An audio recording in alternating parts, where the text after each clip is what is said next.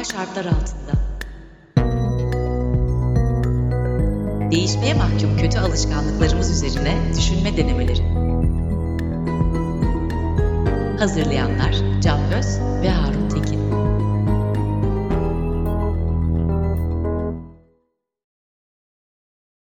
Merhaba, Anormal Şartlar Altında ikinci sezon 5. bölüme hoş geldiniz. Düşüncenin gücü diye attığın başlıktan bahsederken Secret, NLP, Biraz astroloji, evet. Merkür Retrosu profesörü falan gibi O ünvanlar duyul, duyulması... üstlenerek bölümden çıkabilirsin böyle gidersen. Hayır ama bunun yerine orada nün var zaten.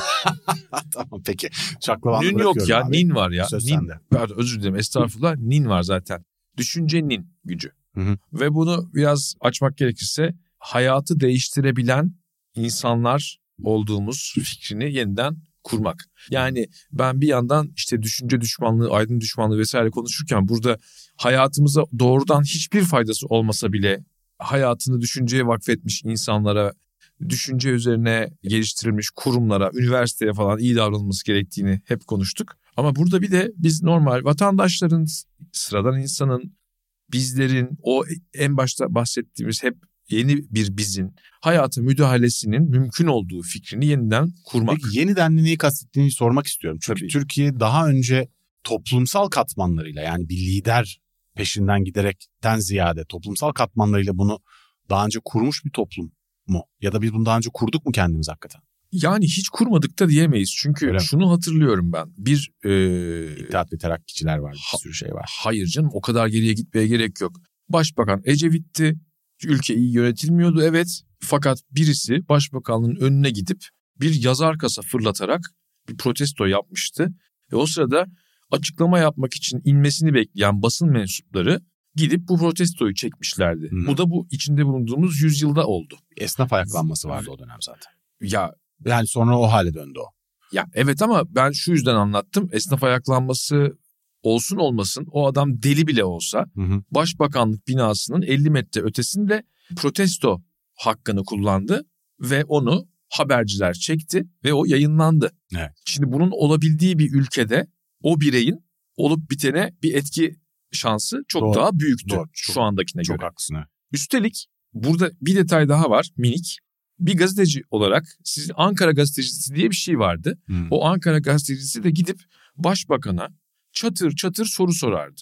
Başbakan deyip de geçmeyin o zaman en büyük, en etkili kamu yöneticisi aslında oydu. Cumhurbaşkanı sembolik bir şeydi ne kadar anayasada güçlü de olsa. Başbakana rahat rahat soru sorulabilen, başbakanın önünde protesto yapılan ve bunun haberi yapılabilen bir ülkede doğal olarak sıradan insan her ne kadar istediği kadar huysuz mutsuz ne olursa olsun hayata müdahale edebildiği fikriyle biraz da olsa doluydu. Şimdi bunu restore etmek bizi keser, biz bununla yetinelim, make Türkiye eh işte again demiyorum. Ama bu kadarından, en, bundan geriye hiçbir şeyle yani mutlu olamayız diyorum. Hı hı. Ve bu olduğu zaman ayrıca geçen bölümde bahsettiğimiz mutsuzlukların önemli bir kısmının da yok olabileceğini düşünüyorum. Çünkü sizin hayata etki edebilecek olduğunuz bilgisi eğer varsa o zaman başka şeylerle baş etmeniz daha kolaylaşır. Eğer hayata etki etme fikriniz yoksa o zaman sadece yıkıcı bir etkide bulunabilirsiniz. Sadece zarar vermeyi yani madem ben mesela diyelim ki bir şeyi kendi istediğim ölçüde etkileyemeyeceğime eminsem bari ona herhangi bir zarar vereyim isterim. Bunu sadece siyaset üzerinden düşünmeyin. Ama bu topluma çok yalan söylendi, çok zulmedildi ve artık bu yani katılımla, demokratikleşmeyle, karar süreçleriyle, yerel meclislerle, eğitim sistemiyle, Avrupa ile ilişkilerle her şeyiyle bir kendimize gelmemiz ve bizim aslında bu dünyada yaşadığımız ve bu dünyada yaşadığımız hayatı değiştirebileceğimiz fikriyle barışmamız lazım. Yani bu Türkiye'nin demokratikleşmesinin ardından bu olanaklar tekrar açıldığında biz bunların varlığının farkına varıp bunları değerlendirmeliyiz. Bu arada dün izlediğim bir oyunu hatırlattı bana bu konuştuklarımız. Muhteşem bir metin. Ahmet Hamdi Tanpınar'ın Saatleri Ayarlama Enstitüsü. Serkan Keskin oynuyor. Şahane bir performans. Ben de önümüzdeki çarşamba gideceğim. Çok merak ediyorum ya. İyi mi oyun hakikaten? Çok iyi. Bütün, çok bütün. Türkiye'nin izlemesini isterim. 10 yıllarca oynamasını. Serkan nasıl? Serkan inanılmaz. Sahne İnanılmaz, mi? inanılmaz. Her şey inanılmaz. Tahmin ediyorum. Serdar Biliş muhteşem Hı hı. bir yönetmen. Ve bütün ortaokul lise öğrencileri için zorunlu müfredata dahil olmasını dilerim. Önümüzdeki yıllarda bir Tanpınar Enstitüsü kurulmasını da buradan Hı. e, yeni yönetime e, istek olarak iletmiş olayım. Orada bu 1950'lerde yazılmış olan bu romanda hürriyetle ilgili geçen bir bölüm tekrar karşıma çıktı tabii ki. Ya bu hürriyet geldi gitti geldi gitti defalarca gördüm ben bunu diyor anlatıcı. Yani geldi biz onu yeterince benimsemedik diye mi gitti? Gitti sonra niye geldi tekrar falan. Yani bu Türkiye'nin az buz bir hikayesi yok aslında demokratikleşmeyle. Parlamenter tarihi olsun, işte modernleşme tarihi olsun, demokrasi tarihi olsun. Öyle çok azımsanacak tarihler değil bunlar. Hı hı. Ama bu tarihlerin içerisinde hep bu gelgitler var. 70 sene önce bu tarihin içindeki gelgitlerden bahseden bir yazarımızdan bahsediyoruz şu anda. Dolayısıyla insanın kendisinin sahiplenmesi, demokratikleşme dediğimiz şey eğer bir daha olacaksa, hürriyet bir daha gelecekse Hı hı. o zaman bu hani biz bunu kazanalım ve bir daha vermeyelim. Aslında söylemeye çalıştığımız şey biraz bu. Biz bunun parçası oldukça, iş yaptıkça yani etrafımızdaki hayatı etkileyen işler ortaya koyabildikçe o ekşilik de o huysuzluk da gidecek üstümüzden. Çünkü bir sürü zaman hiçbir etkimiz olmadığı için bu mutsuzluklar, hiç beğenememeler, Hı. bunların hepsi aslında biz de yapardık ama ne kadar daha iyisini yapardık demelerden de kaynaklanıyor. Önümüzdeki dönem umarım bütün Türkiye'nin birlikte şarkı söyleyebildiği, yani her ilçede bir halk korosu olsa fena mı olur? Müthiş olur elimiz. Bütün her yerde herkesin her istediği sanat etkinliğiyle uğraşabildiği ve bundan dolayı herkesin daha iyi hissettiği bir yer. Ya bu mesela Almanya'da biz dergi çıkarttığımız dönem bir takım araştırmaları okumuştuk tabii. Hani toplumun davranışlarını daha iyi anlamak için. Bu araştırmalardan dergiyle hiç alakası olmayan ama Almanya'ya dair çok şey söyleyen bir araştırma vardı. Araştırma şu.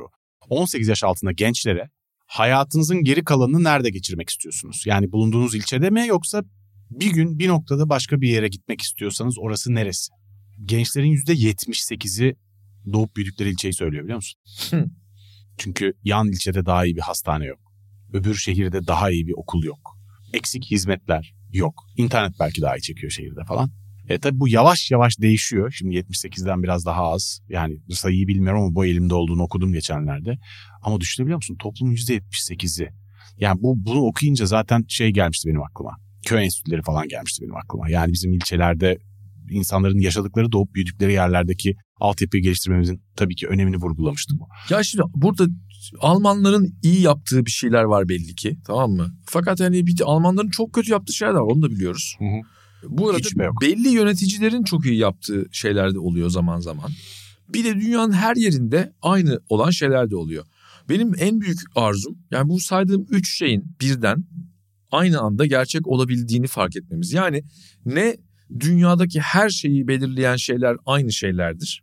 Ne de her yer birbirinden radikal biçimde farklıdır. Bunların ikisi de mümkün. Üstelik bazen sıra dışı bireyler de hayatın akışında fark yaratabiliyorlar. Yani bunları yan yana düşünmek bizi ne sağcı yapar ne az radikal ne orta yolcu ne bir şey yapar yani. Bu birazcık hayatın nasıl aktığıyla ilgili bu gerçekleri yan yana düşünebilmek çok istiyorum ben. Düşünebilmemizi çok istiyorum. Çünkü evet Almanya'daki insanların kendi yerinde kalmak istemesiyle Türkiye'deki gençlerin %80'inin okul biter bitmez ülkeden vınlamak istemesi arasında açıklamamız gereken bir şey var. Aslında böyle olmak zorunda değil.